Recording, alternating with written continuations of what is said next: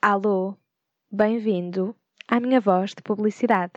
e bem-vindo também ao Camadas, o podcast que eu criei no final de 2019, inspirada pela ideia de que ninguém é uma coisa só e convencida de que os meus amigos e as nossas conversas de café são tão ou mais interessantes do que qualquer alta definição. Os episódios saem à sexta-feira, com um convidado novo a cada duas semanas, para uma hora de conversa dividida em duas partes com o meu ego alimentado pelos episódios de quarentena que eu fui gravando sozinha. Entretanto, também lancei o que se diz, uma rubrica de maior liberdade para eu falar sobre o que me apetece, quando me apetece. Se chegaste a este cantinho da internet e simpatizaste com o conteúdo, eh, se te fez companhia, se te fez pensar ou se te foi útil de alguma forma, envia-me esse feedback através do Anchor, Apple Podcasts ou no Instagram é de Camadas Podcast. Se achares que eu, Mariana, mereço um bocadinho mais, paga-me um café em www.buymeacoffee.com barra Camadas Podcast. Obrigada por estares desse lado, espero que gostes e até já! Ladies and gentlemen.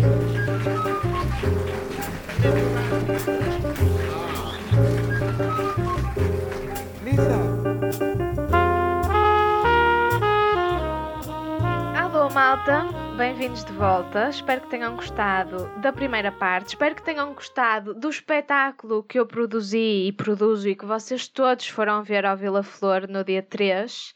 Entretanto, Estou aqui com a Joana e se se lembram, eu tinha dito na, na primeira pergunta, quando lhe perguntei o que é que ela tinha feito durante o dia, tinha dito que eram 4h25 ou qualquer coisa.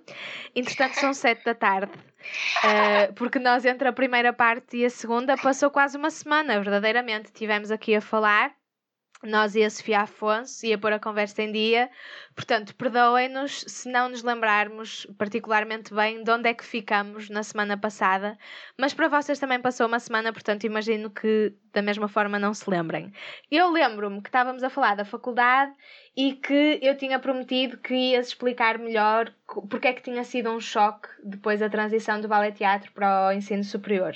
Portanto, acho que é um bom uhum. ponto de partida sair agora Sim. daí. Então, o, o mais choque foi logo a relação entre alunos e professores, que nós estávamos super habituados no ballet teatro. Uh, ir tomar café com os professores, tratar uh, as pessoas por tu. Aliás, eu é quase, já nem imagino o Carlos como professor ou a Almendra chamá-lo senhor professor, uh, posso ir à casa de banho? Tipo, é, é mesmo estranho. Então, essa relação com os professores foi o mais chocante. Foi de repente entrar na sala de aula e, e ter que que estar tão distante de, dos professores. Acho que foi mesmo o choque. Depois foi mesmo as pessoas no geral, que são completamente. o que não é mau, atenção. São muito aleatórias, mas eu estava, estava habituada a nós estarmos quase numa bolha da sociedade, sermos todos muito diferentes uns dos outros, mas mais do que diferentes uns dos outros, éramos, mais, éramos muito diferentes do resto da sociedade, que se calhar estávamos no metro ou assim, éramos muito diferentes à nossa maneira. E então isso foi um bocado do género, senti-me estranha. Eu pensei, oh meu Deus, eu se esta semana trouxesse ou viesse ou falar, não vou ter com quem falar dos mesmos assuntos ou ir vestida é quase, é quase muito estranho ir vestida da forma como ia. Mas depois também pensei que estou-me a cagar para isso e vou vestida yeah. como eu quero. E depois acabei por perceber que também havia freaks, num bom sentido, iguais, iguais a mim, que eu acho que nem sou muito freak, mas assim mais freak uh, como eu, de outras áreas, que também é uma coisa boa do meu curso, que eu nem, não falei disso na semana passada, mas também posso dizer agora, que é o facto de o meu curso ser gestão artística e cultural foi muito, foi muito, é fixe porque conheci pessoas de todas as áreas, ou seja, eu era do teatro, tinha pessoal que trabalhava, que eram músicos, uh, que estavam a tratar mais da parte dos concertos, queria fazer produção em concertos e festivais, tinha outros ligados à dança, era, era pessoas de todas as áreas, isso também foi fixe porque acho que também crescemos todos a ouvir a experiência uns dos outros. Mas pronto, foi o grande choque, foi esse, mas depois também acho que me ambientei bem uh, à mudança, como normalmente ambiente sempre, estou sempre habituada a ir sozinha. Fui de repente sozinha para o Porto, vou de repente sozinha para a Viana do Castelo, por isso acho que isso não me assusta. E acho que não nos pode assustar na nossa profissão. E como, alguma vez te arrependeste de. Nós tínhamos falado na semana passada de teres feito audições tanto em Madrid como depois no Conservatório, que eram coisas assim mais práticas. E que yeah. até já quase fora do prazo acabaste por ir depois para o concurso normal para as universidades, para os cursos mais teóricos. Arrependeste alguma vez de não ter ido para não ter continuado na vertente prática ou de não ter insistido, por exemplo, um segundo ano no conservatório ou até na ESMAI? Não me arrependi de totalmente mesmo de ter ido para um curso prático, não ter ido para um curso prático, porque lá está, sinto que, ainda para mais depois daquilo que ouvia de experiências de outros colegas que tinham saído do ballet teatro, que iam para outros cursos, o que eu sentia sempre é que não aprendiam assim tanto na prática que já não tivessem aprendido ou evoluído no ballet teatro, por isso não, não, nunca me arrependi de não ter ido para um curso prático novamente, porque já o tinha tirado.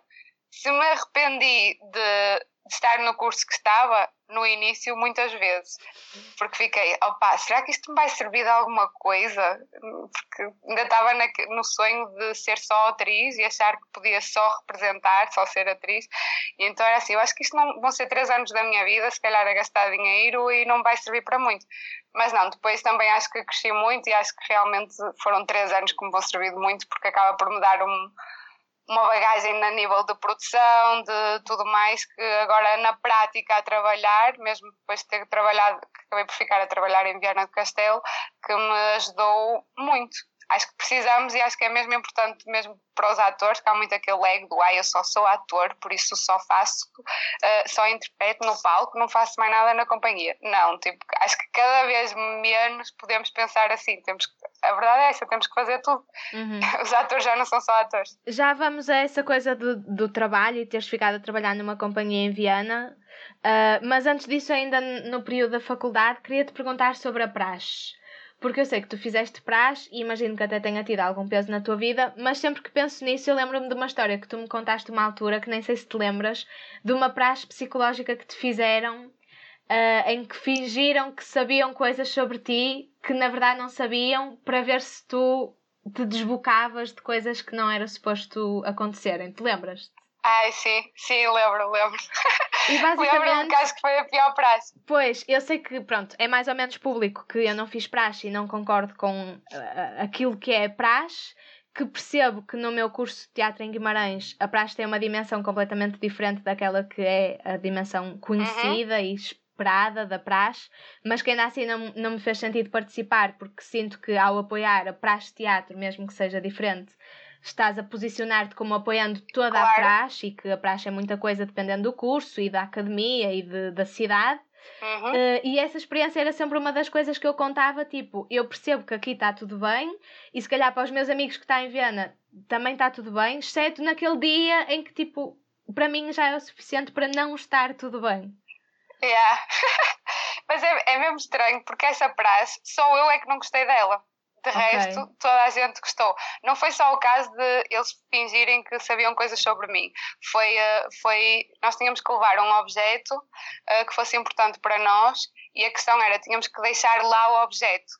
Okay. E eu não deixei. Toda a gente deixou o objeto porque, porque eles, eles fazem o discurso de ah, porque se, se isto é tão importante para ti, a praça é tão importante para ti, então tens que deixar aqui o objeto. E eu não deixei se o objeto é importante para mim, eu não vou deixar aqui em Santa Luzia. E eu sonhei, e, ou eu... vocês foram para um sítio vendados para não saberem onde é que estavam? Não, okay. vendados não. Então não, já estou a mostrar histórias. Mas, sim, mas antes, antes de continuar esta história, só para não acharem que realmente isto era mau, eu fiz a praxe, adorei, as pessoas que eu mais as pessoas que são mais próximas agora eu conheci-as na praça, é verdade. Uh, não passei por experiência nenhuma negativa física nem, e a psicológica, provavelmente que me custou e foi a única festa que eu vou contar agora. Uh, foi super pacífico, divertido, até acho que cresci tudo com eles. Acho que foi realmente a parte em que me integrou mais na cidade e tudo, foi com a praxe. Por isso, não sei como é que é nos outros lados. Há coisas que eu ouço que realmente não sou de acordo, mas naquele momento e naquela cidade com aquelas pessoas fez todo o sentido. Uhum. Agora, esta experiência da, foi a, a praxe mais psicológica. Primeiro, porque assim, não venham fazer praxe psicológica comigo, que venho de um curso de teatro. Eu é que faço a parte psicológica com vocês. Mas primeiro foi por aí. Depois foi a questão do objeto, eu ter que deixar. Eu já nem sei o que é que eu veio não faço, já não me lembro mesmo o que é que levei, mas sei que era importante. E então para mim não fazia sentido deixar ali naquele sítio. Então a psicologia foi por aí, foi o tens que de... então isto realmente não é importante para ti, porque se fosse importante tu deixavas. E eu fiquei mesmo chateada, discuti, lembro-me que agora uma das mulheres também grandes amigas de Viana, que eu até acabei por viver com ela, conheci aí, mas eu, ela era atrasada e eu tipo há dois anos sem falar com ela por causa dessa frase. mas sim, mas sim, foi, mas o resto foi tudo, acho que foi muito bom. Percebo perfeitamente quem não é apologista, claro que sim, mas dou sempre a opinião do vai experimentar para ver se uhum. para ver se gostas. Sim. Não sei. Uh, e ainda antes de, da experiência profissional e ainda na licenciatura, queria aproveitar para falar sobre o último ano e a tua experiência de estágio, que, como eu disse na introdução, foi com o Teatro Municipal do Porto, não é? Sim. Então, a minha experiência de estágio, eu adorei. Adorei a rua. Porque a verdade é que eu também não sei muito bem, porque nós só nos encontramos uma vez no Rivoli aleatoriamente e foi assim que eu fiquei a saber que estavas a estagiar com eles. Sim, pois foi. Foi muito. Quando eu soube que podia escolher um sítio que eu quisesse para, para fazer a praxe, eu pensei, ok, eu estou a estudar em Viana e o estágio em Viana na licenciatura tu não podes deixar de ter aulas para estagiar, ou seja, eu tinha aulas na mesma e tinha o estágio. O que, o que queria dizer que eu estando a estagiar no Porto, o meu estágio era à sexta-feira e que era o dia que eu não tinha aulas e depois eu ia estagiar ao sábado, às vezes dependia da programação, também ia ao domingo, mas era muito raro. Ou seja, eu adorei o estágio que tive, acho que aproveitei tudo, mas por outro lado, foi um bocado frustrante a parte do não poder estar a 100%. Porque eu sentia que elas precisavam mais de mim e queriam mais de mim, mas eu não podia dar porque não estava lá. Uh, mas, mas fiquei sempre com, com contacto. Foi, aliás, foi o estágio foi a nível de produção e programação, não era, não era como atriz, porque tinha que estar integrado no curso da gestão artística. Uh, depois acabei por, quando o estágio acabou, perdi o contacto com elas e, uh, e depois vai passar dois anos ou três, já estava a trabalhar na Crisálida, uh, acho que isto não sabes, fizeram uma proposta para eu ir trabalhar para lá, para o Rivoli, eu ainda fui a uma entrevista, mas depois tive que, tinha que optar por fazer só produção, programação com eles e não podia ter, eh, não podia estar a trabalhar noutros sítios como atriz, não porque eles me dissessem que eu não podia, mas porque o meu horário, e óbvio que eles têm programação não é contínua, era muito difícil eu conseguir estar noutros projetos e fazer uh, estar a tempo inteiro com eles, por isso acabou por não se concretizar e eu tive que fazer uma escolha e ainda escolhi também porque tinha, trabalho como atriz, não é? Provavelmente se calhar se não tivesse dizia, oh, claro que vou já. Ok. Mas sim. Então vamos Mas gostei muito e já agora, desculpa, vou-te interromper, dou a dica se alguém nos estiver a ouvir que possam escolher estágios, escolham estágios que vos pareçam fixes, grandes, que, porque é a oportunidade que nos dão para, para conhecermos outras pessoas e outros meios. E aquilo que eu às vezes acabo por perceber e que percebia com a maior parte das pessoas que estavam próximas de mim é que acabam por ir para sítios que dão jeito, ou porque tenho primo, ou porque nem vou ter que trabalhar muito e, uh, e acabas por não crescer nada. Uhum. Eu arrisquei, de fazer de autocarro Porto Viana, mas acho que foi uma experiência muito fixe e muito positiva. Gostei muito de trabalhar na Rivoli. Boa. E como é que foi então que foste parar à Crisálida? Eu já disse na introdução que é uma companhia de teatro profissional, sediada em Caminha, onde assumias uhum. as funções de assistente de produção, formadora e atriz. Como uhum. é que uhum. isto acontece? Então, a Carla, que é a diretora artística da Crisálida, é, dá aulas também na minha faculdade e foi minha professora. Okay. Mas mesmo na licenciatura não tivemos, não, não a conhecia assim melhor, mas eu depois acabei por ficar a fazer um mestrado em Educação Artística e, e acabava por ter mais contacto com ela, que me dava expressão dramática, que era uma das cadeiras que nós tínhamos, e acabei por, por conhecê-la aí. Depois, no meu, acho que era, foi no meu segundo ano de mestrado em Educação Artística, ela disse que estava a precisar de alguém para ajudar eh, na produção da, da companhia, da Crisálida, e perguntou se eu não queria trabalhar com ela, e eu aceitei. O primeiro projeto que fiz foi como foi assistente de produção e programação também, que foi uma Luga, uma festa de marionetas que nós temos em Caminha, e depois acabei por, por ir ficando. Depois desse projeto também comecei a dar formação de teatro a crianças, depois começaram a surgir novos projetos e entrei como atriz, por isso, entretanto, fui ficando os dois, três anos. Felizmente, a companhia também tem concorrido a apoios da DG Artes, neste caso fiz o Plásticos e o Caldo Verde, que foi com pontuais, o Maluga também é um pontual, agora estamos a, a conseguir o sustentado, por isso a companhia foi crescendo e eu também acabei por ir crescendo na companhia uhum. e acumulando essas funções. E como é que vês, agora falaste dos financiamentos da DG Artes e desse apoio, antes de mais, que papel é que tu tinhas na elaboração das candidaturas e assim, ficaste a conhecer esses meandros ou passou-te ao lado? Uh, passou-me um bocado, fiquei a conhecer daquilo que ouvia falar, mas não preenchia candidaturas uh, nem nada. Acompanhava a Carla desculpem, acompanhava a Carla naquilo que ela ia fazendo, mas não tinha acesso a preencher candidaturas, por isso passa-me um bocadinho ao lado. Ok, mas a minha pergunta verdadeiramente era uh, como é que vês o estado da cultura e a precariedade do, do setor um, no nosso país, não é? Até porque nós já falamos disto um bocadinho em off, mas como já deste a entender, tu acumulavas fun três funções, né? que na verdade deveriam de uhum. ser de três pessoas: uma pessoa para fazer produção, outra para dar aulas, outra para ser atriz. Sim, pois lá está. Uh, falando dos apoios Mas muitas vezes também sabemos, desculpa, que não é má vontade ou, ou boa vontade das companhias, é também uma falta de, de, de possibilidades financeiras para contratar três pessoas. Totalmente, totalmente. É tu teres, tu claramente tu vês que uma companhia que tem uma atriz, um produtor, que tenha tudo por funções específicas, eu acho que só as companhias que têm apoio sustentado do Estado, sustentado a um ano, dois anos, três, acho que a partir de agora vai ser de três em três anos, só as companhias que têm apoios sustentados e que têm aquela segurança é que têm pessoas para cada cargo, porque senão é muito complicado tu conseguires ter, ter essas pessoas todas, ainda para mais, a não ser que estejas numa cidade ou num sítio que, consiga, que tenhas uma gestão de públicos muito segura, porque não era o nosso caso em Caminha, por exemplo, nós em Caminha não tinha, é muito difícil levar o público ao teatro. Ok. Muito, muito, muito difícil. Nós fazíamos espetáculos e eu acho que era muito raro ter a casa cheia, mesmo muito raro. Uh, por isso. E tem, tinham, têm um espaço próprio ou apresentam-se em coproduções com teatros da cidade? Não, uh, uh, nem Caminha, a Crisálida é a única companhia profissional que tem. Por isso, nós uh, não temos um espaço físico, mas estamos em construção de um. A partir de provavelmente vamos, a Crisálida vai ter um espaço, mas até agora não tínhamos. Íamos ensaiando em vários sítios que nos cediam. Uh, nos teatros, tanto no Valadares como no Cineteatro em Vila Praia de Âncora, ou já chegámos a ensaiar também nos Bombeiros em, em Viana do Castelo. Como nós somos de Viana, também tentávamos nos juntar mais em Viana para ensaiar e depois só na altura de estrear as produções é que íamos mais para, para Caminho ou para Vila Praia. Também por causa de, da falta de não ter um espaço.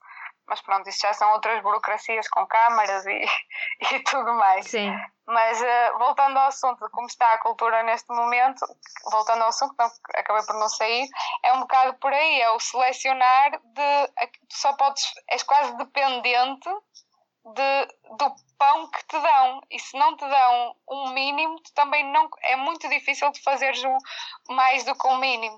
E, uh, e, tam, e não vamos sair da cepa sorte tão, tão, ter, tão, ter, tão cedo se, se, se não mudarmos, ou se quem está lá em cima e tem o poder de mudar, não perceber que nós precisamos de ajuda. Realmente precisamos de ajuda e de valorização, porque do que é que vale ao Estado dar uh, X uh, meia dúzia de companhias que podem parecer muitas para quem não é da área, mas para quem é, nós percebemos que é, que é um nicho muito pequeno. Uhum. Ou seja, nós artistas independentes podemos concorrer a pontuais, a projetos pontuais, é verdade, mas ainda agora com o Covid, o que acabou por acontecer não sei se concorreste ou se estás eh, perto das candidaturas, mas o que aconteceu nestas últimas candidaturas do último ano é que houve milhares de candidaturas, ou seja, houve muitas, muita, muita gente a concorrer, porque também porque está, em, está provavelmente estão em casa, têm mais tempo a pensar em novos projetos, e, ou seja, houve muitas candidaturas, ainda é mais difícil tu teres um projeto apoiado. Ainda percebemos mais nestes momentos em que estamos em baixo, no país que está em baixo, em que nós aí é que percebemos realmente o quão estávamos mal. Uhum. Para não dizer mais neira. o quão na merda estávamos. E tu já tinhas noção quando saímos do ballet teatro que a coisa estava assim ou não, né? Nenhuma, nenhuma, não sei se tu tinhas, mas eu, eu não tinha noção nenhuma. Uh, mesmo não fazia ideia, para já não acho que isso é uma das falhas ou uma falha que, que, provavelmente os cursos de teatro têm no geral, que é não nos prepararem para isso para isto a nível de candidaturas, de falamos dos financiamentos por alto, mas eu se tivesse que sair do ballet teatro e preencher uma candidatura, nunca na vida era capaz de fazer. Nem sequer sabia que tinha que passar por todas essas burocracias. Isso é uma grande falha nos cursos de teatro, porque basicamente é isso que nos vai sustentar depois, não é? Porque é que me vale ser uma boa atriz ou uma péssima atriz se depois não, não consigo trabalhar porque não tenho dinheiro para o fazer, não é? É um bocadinho por aí. Acho que no ballet teatro estava muito iludida com o quem é bom ator e quem não é bom ator, ou quem eu achava que era bom ator e não era. Tu tinhas três ou quatro pessoas que dizias, ai, aqueles de certeza vão fazer teatro para o resto da vida. Que acaba por não acontecer depois na prática, não é? Por, ou porque as pessoas escolhem outra coisa, que preferem, whatever, não é por aí. Mas depois acabamos por perceber que é muito mais pelo mundo, pelo, pelo país e pelo envolvente que nós temos, não é? Mas pronto, temos que continuar a lutar. Eu acho que nós vamos lutar sempre. Mas eu acho que até a nível individual, sei lá, os básicos dos básicos teria sido ensinarem-nos a passar um recibo verde. E eu, quando Sim. tive de passar o meu recibo verde, passei o mal e paguei uma multa. Porque, tipo, isto, é, isto parece anedótico, mas é, eu tinha acabado de sair de um curso profissional e não sabia passar um recibo verde e tive de desembolsar. Na altura até nem foi claro. muito e acho que até foi uma multa que de alguma forma foi perdoada porque só pagavas ao terceiro erro ou uma coisa assim. Mas é, é anedótico, porque é tipo, como é que pode ser uma atriz profissional com um diploma que diz pega, tu és profissional, mas depois yeah. uh, ser profissional implica um pagamento e tu não consegues fazer aquilo que leva a que te paguem. Exatamente, o mínimo, não fazia ideia. Eu lembro-me também de ir, já não sei se foi na Segurança Social ou se foi nas Finanças, não sei, porque eu andava a, a perguntar como é que tinha que iniciar a minha atividade nas finanças para ser atriz. E então eu lembro-me de ir lá e pedir ao senhor para me explicar, porque eu não fazia ideia, não tinha ninguém perto que já tivesse assim para me explicar, e ele imprimiu literalmente a capa da folha que diz uh, trabalhador independente, que eu podia ir à net ler, uhum. imprimiu a capa e deu uma capa. E disse, ah, é aqui que pode ir pesquisar. E eu, oh meu Deus, mas eu já li isso. Óbvio que eu já li isso antes de vir aqui, mas eu preciso que me diga na prática aquilo que eu tenho que fazer nós não fazemos ideia. Sim, o que é o código do CAI, do CIRS, em que código é que eu me insiro? É não isso, os funcionários destes, de, destas instituições às tantas também não estão preparados para lidar com este tipo de coisas e, por um lado, sim. não os culpo porque eles atendem pessoas de mil áreas e CAIs diferentes, claro, claro que sim. mas quem nos forma para estarmos sob aquele CAI é que nos devia explicar mais de uma forma mais pessoal e personalizada como é que depois a coisa se processa. O que me aconteceu a mim foi porque foi, eu acho que nessa altura estava em Viana e então o senhor pôs-me o código que, que os atores do teatro municipal em Viana tinham e foi a sorte, foi ele se lembrar e saber e, qual era o código. E eu nem sequer questionei se estava certo, se estava errado, se fazia sentido ou não, porque eu também não sabia outro. Uhum. Por isso foi uh, ir na onda, por isso sim, acho que os cursos de teatro deviam ter essa vertente que, na verdade, é do mais importante. E tu falaste aí da crisálida no presente e, e na primeira pessoa do plural, incluindo-te, mas eu há bocado com, com, cometi ali uma inconfidência na forma como um, formulei a pergunta, porque eu disse que assumias as funções de atriz, formadora e assistente de produção no passado. Não sei se queres falar sobre isso, mas há aqui um exclusivo do qual já falamos em muito, não é? Sim, uh, sim, já tínhamos falado porque eu agora neste momento despedi-me, digamos assim, saí da crisálida no mês passado, não me despedi totalmente porque continuo a trabalhar como atriz, ou seja, todos os projetos que nós tínhamos assumidos, aliás, nós estreamos, estreamos ainda vamos estrear um projeto novo que é Teatro para Bebês, uh, que vamos estrear para a semana, no sábado, porque ficou parado na pandemia e eu, sou a única atriz, por isso, claramente, eu não vim embora e disse: Olha, adeus e não vou mais. Não. Uh, saí, da, saí da Crisálida nas outras funções, como formadora e produtora, e assim já não estou em Viana de Castelo a trabalhar com eles a tempo inteiro. Uh, voltei para, a Feira, para Santa Maria da Feira e para o Porto, mas continuo a ser uh, atriz da companhia porque temos projetos pendentes, sim. Ok. E o teu foco é, é mesmo. exclusivo. Exato. E o teu foco é mesmo a interpretação, é o que queres fazer acima das outras coisas todas. Sim, o meu foco é a interpretação, enquanto não, não tenho palas nos olhos, ou seja, não, acho que já tenho claramente o, na minha cabeça que sei que não posso ser atriz só de interpretação, também porque há coisas que eu descobri que gostava. uh, mesmo de produção, adorei fazer produção com a Crisálida, até a própria gestão das redes sociais, adoro fazer a gestão das redes sociais. Mas sim, o meu primeiro foco é como atriz. Eu, enquanto eu tiver trabalho como atriz, uh, será sempre a primeira opção. Ok. Yeah. Eu tinha aqui uma pergunta uh, quase disparatada e muito direta, que é: é possível viver do que tu fazes? Eu pergunto é. isto no sentido em que tu fazes tantas coisas, não é? Só na Crisálida assumias, lá está, a função de três pessoas. E mesmo como atriz, e como eu disse na introdução, assumes várias vertentes e és multifacetada no sentido de fazes coisas para crianças, fazes coisas mais musicais, fazes as recriações históricas da viagem, fazes coisas com marionetas, apresentaste um concerto que eu disse como piada, mas tipo, apresentas coisas se for preciso, se for mesmo necessário. Uh, isso à partida, para quem não, não está muito por dentro do meio, se calhar diz, ela tem, consegue assumir tantos papéis diferentes, de certeza que trabalho não lhe falta, está rica, é filha única. É filha única. Mas na verdade nós sabemos que não é bem assim. A pergunta vinha nesse sentido, ou seja, fazes tantas coisas, isso é suficiente para viver?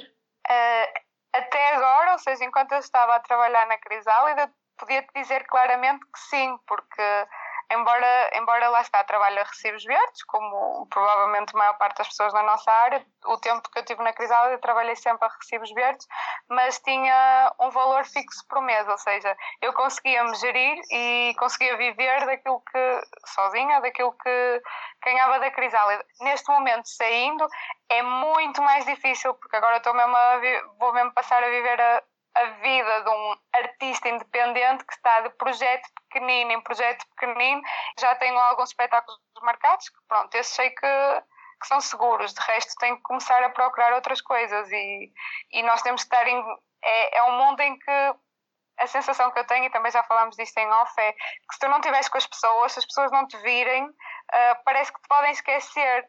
Ou seja, o medo de repente sair de um sítio para o outro é muito grande mas eh, por outro lado precisava disso, de voltar para o Porto, voltar para Santa Maria da Feira, fazer coisas numa cidade diferente, uh, mas sim, é, é muito difícil. Neste momento, uh, não sei se, consi se conseguia viver, consigo porque também sou muito, tenho muitas regras, ou seja, claro que poupei muito até agora, por isso durante os próximos tempos tinha, tinha sim, e tenho um apoio familiar, claro, porque senão é muito difícil. Mas é possível viver do teatro, sim. Se tiveres a sorte e conseguires entrar numa companhia que te consiga dar, uh, amparar, digamos assim, a tempo inteiro. Uhum.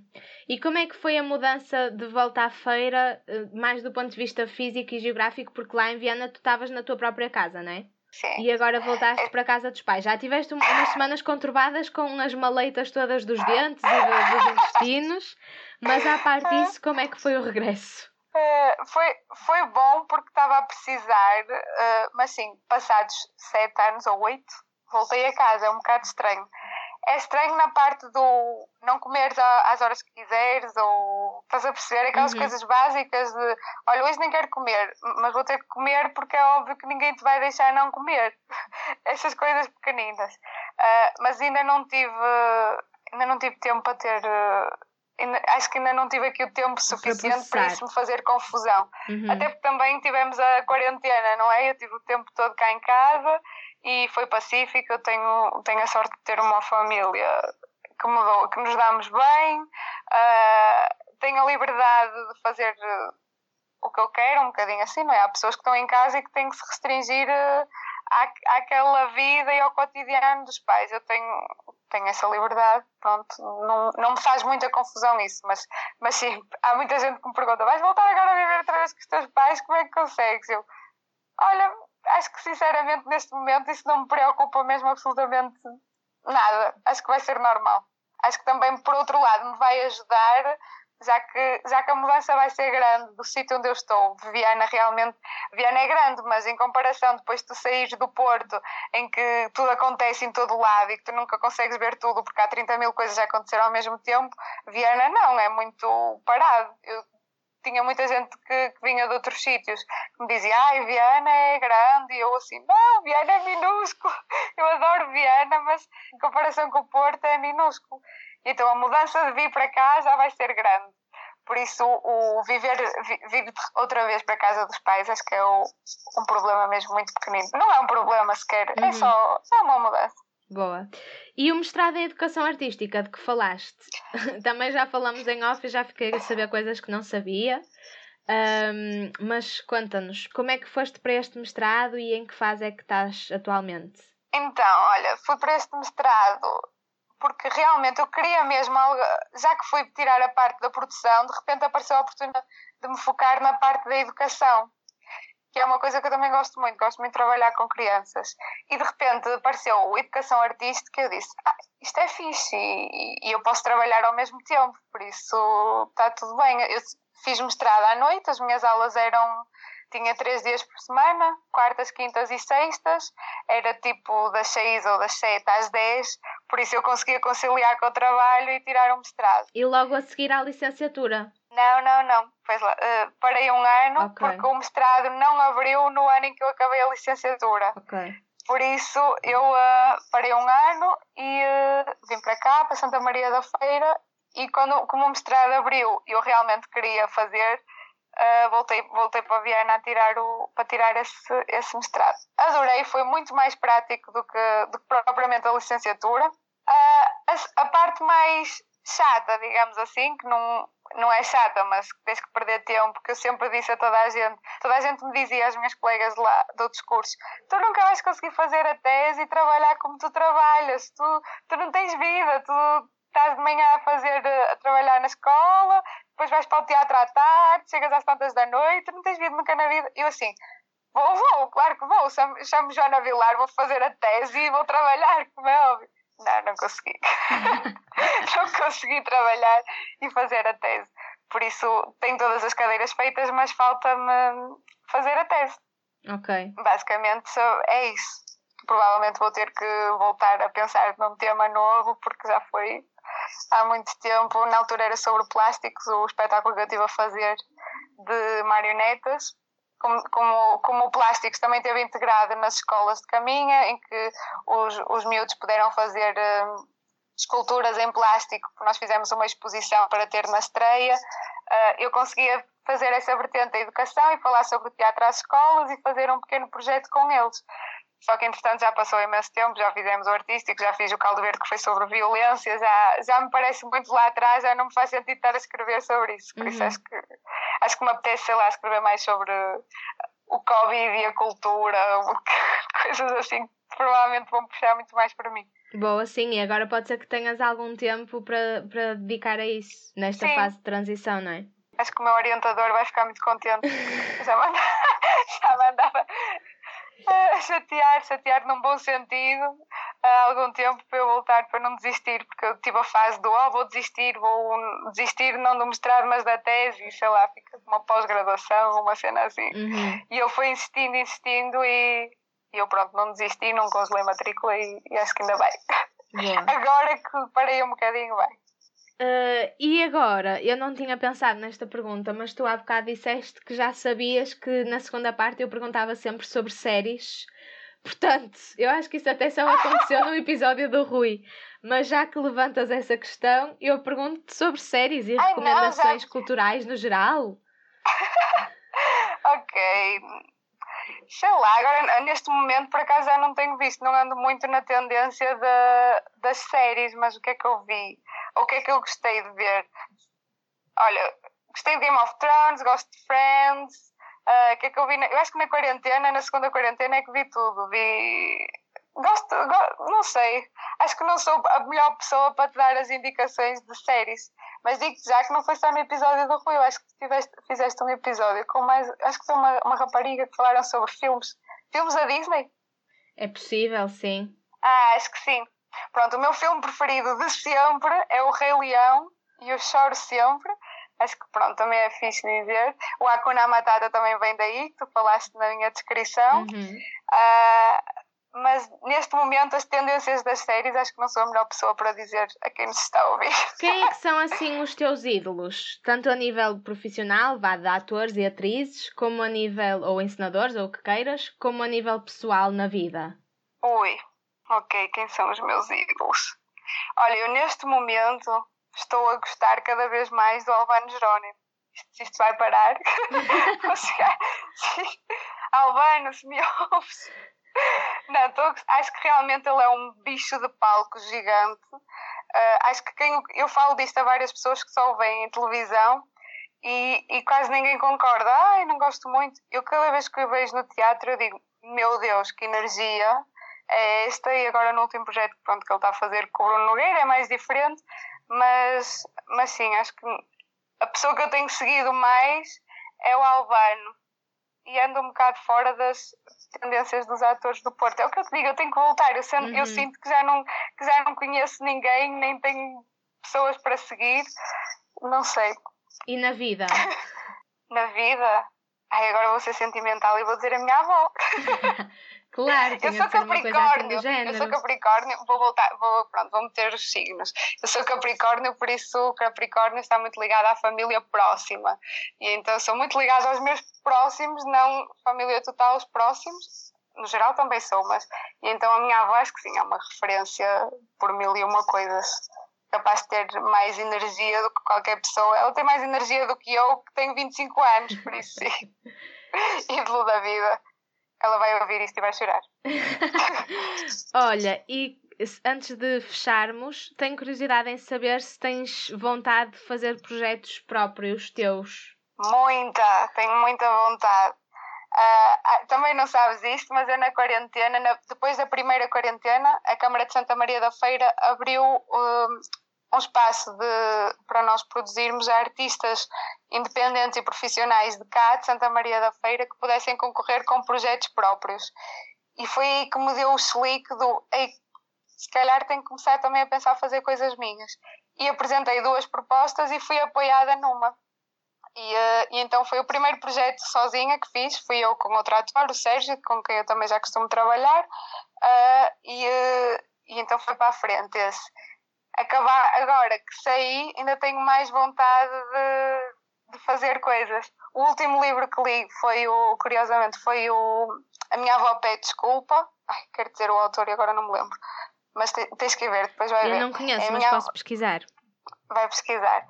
Que também, isto aqui está associado porque eu já estava para ler esse livro há muito tempo, também por, por, causa do título e por causa de ser próximo aos meus avós, e vi que, que uma, uma rapariga que eu também já conhecia por causa do teatro e dos fóruns do teatro que costumava fazer, postou uma foto com esse livro. Ok. Vais dizer o autor? Sim, é o Frederick Beckman. É isso, Frederick. Opa, estava. Exatamente postou uma fotografia com o livro e eu mandei-lhe mensagem a dizer já estou para ler esse, já estou para ler esse livro há muito tempo e ela disse-me para ler que, e basicamente fala sobre uma avó que também é maluca da cabeça e que cria uma história, cria um conto de fadas, digamos assim, um mundo à parte com a neta. E então essa parte do contar histórias depois despoltou-me para outras ideias. Entretanto, acabamos por abrir candidaturas depois também da Cultura Regional Norte, acho que é a Cultura Regional Norte, não estou a dizer mal, e uh, também acabamos por fazer uma candidatura ligada a um projeto que nos inspiramos nesse livro, por isso. Estou, sim, estou, acho que estou com vontade de pensar em coisas minhas. Ok, boa. Eu ia perguntar-te planos para o futuro, mas no fundo é isso, não é? pois, Agora, planos para o futuro não tenho nada muito definido, mas é começar a parar. Agora que parei, porque andava num ritmo alucinante também já há algum tempo, agora que parei, acho que vou aproveitar este tempo que paro para começar coisas novas e coisas minhas. Uhum. Aqui, também aqui, que eu acho que é importante. Ok. Então vamos lá à pergunta da praxe, a mesma de todos os episódios. Três coisas que não queres morrer sem ter feito. antes, de, antes de ligar a chamar, antes de tu me ligares, eu estava a pensar, tens que saber o que vais dizer, tens que saber o que vais dizer. então, três coisas que eu não quero morrer. Uma coisa que eu quase, quase conseguimos este ano com o Covid, mas é eu adorava fazer uma viagem com a família toda dos dois lados. Do lado da mãe e do lado do pai. Que eu acho que ia ser loucura total. Ir uhum. para fora. Uma das coisas. Outra coisa, trabalhar em Madrid fiz as audições em Madrid, embora naquele ano acho que não, não fazia sentido, achei que não fazia sentido ficar lá a estudar, mas fiquei com pena e com muita vontade de voltar. Por isso, um dos meus objetivos é mesmo ter um projeto de teatro ou de cinema em Madrid. E o terceiro. O terceiro. Pode ser ser feliz e ser a, a rainha Isso era o que eu pedia quando soprava as velas assim pequenina e diziam: Pede um desejo e eu, ser feliz. Ser feliz. Ah, sei lá, ah, ter uma companhia. Ok. Eu sei que tu tens um- uma lista mesmo com, com todas as coisas. Eu não tenho essa lista, mas sim, tenho, claro que tenho projetos de futuro. Acho que sou mais o tipo de pessoa de ir pensando Uhum. no atual do que ter projetos a longo prazo. Ok. Mas sim, Acho que sim. E ser Ah. feliz também é válido. é super válido. E estas três coisas, se as conseguires, espero que te façam muito feliz. Sim, Se as conseguires, não, quando as conseguires. quando conseguir. Pronto, é isto. Obrigada mais uma vez.